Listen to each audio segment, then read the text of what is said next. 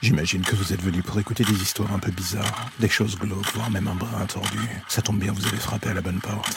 Prenez votre lampe torche, faites attention où vous allez marcher, et n'écoutez pas les hurlements au loin pendant le voyage qui va suivre. Bienvenue dans l'ombre des légendes.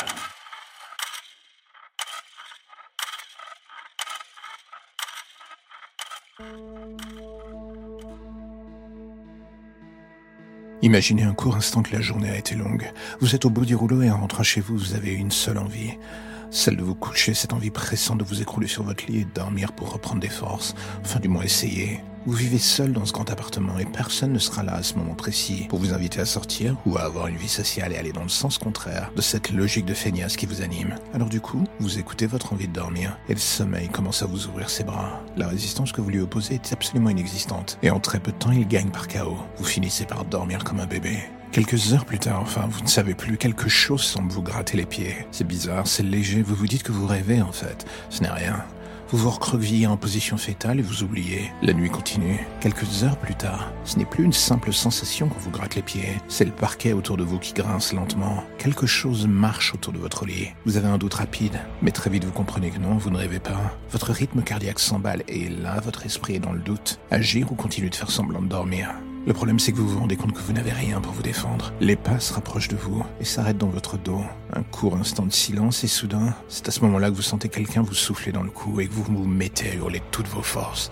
Vous sautez du lit en allumant la lumière pour essayer de faire face à ces personnes. Mais justement, il n'y a personne en allumant la lumière. Et là, vous vous rendez compte, vous avez rêvé. Une partie de vous se dit toujours que c'est affreusement réel pourtant ce que vous avez vécu.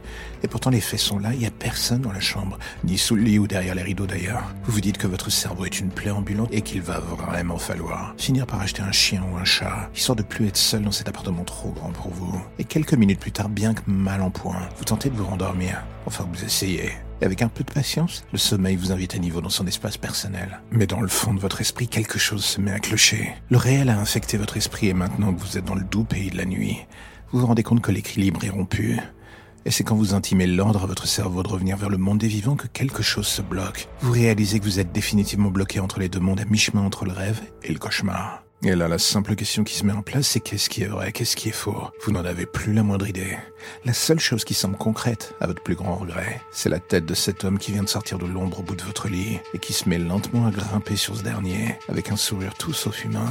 Parfois, quand le sommeil vous ouvre ses bras, il n'est malheureusement pas très regardant sur la personne qui peut vous y accompagner.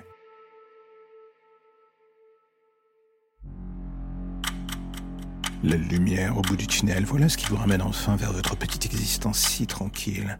Plus d'ombre, plus d'histoire ou de légendes bizarres. Juste le quotidien qui revient frapper à votre porte en attendant de replonger d'ici demain matin vers de nouvelles zones pour le moins sombres. Vous avez déjà envie de revenir, je le sais. Mais patientez. Chaque chose en son temps.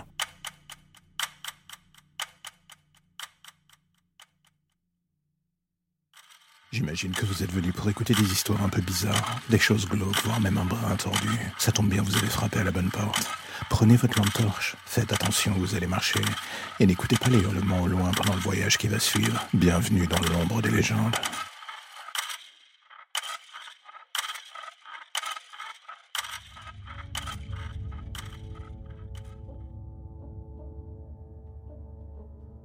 Je ne sais pas si un jour j'arriverai à trouver à nouveau le sommeil. À chaque fois que je tente de m'endormir, c'est comme si je lui laissais prendre le contrôle de mon corps à nouveau. Je l'entends qui rigole dans mon oreille, se moque de moi et m'assure qu'il préfère qu'on meure ensemble plutôt que de retourner dans ce qu'il nomme le royaume de la nuit. Mon psy continue de dire que ce personnage n'existe pas avec mon incapacité à dormir est juste dû à un trouble psychologique, j'aimerais tellement le croire. Mais même avec tous les examens qu'il m'a fait passer, on n'a rien trouvé. Et vous savez quoi? Je continue encore et toujours d'entendre ces putains de voix. Cette voix me rend fou. Elle me donne surtout envie de mourir. Mais même cela, il m'en empêche.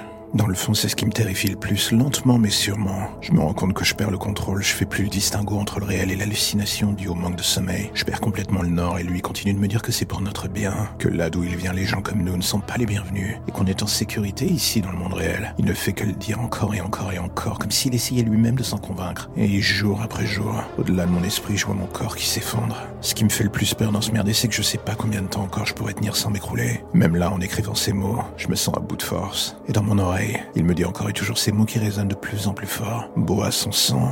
Et là, en regardant cette fille apeurée depuis des jours, dans cette cave, alors que je l'observe sur l'écran de contrôle, je lutte contre cette tentation.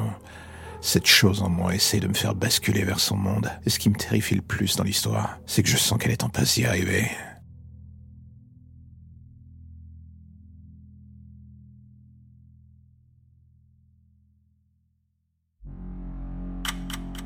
La lumière au bout du tunnel, voilà ce qui vous ramène enfin vers votre petite existence si tranquille. Plus d'ombre, plus d'histoires ou de légendes bizarres. Juste le quotidien qui revient frapper à votre porte en attendant de replonger d'ici demain matin vers de nouvelles zones pour le moins sombres. Vous avez déjà envie de revenir, je le sais. Mais patientez, chaque chose en son temps.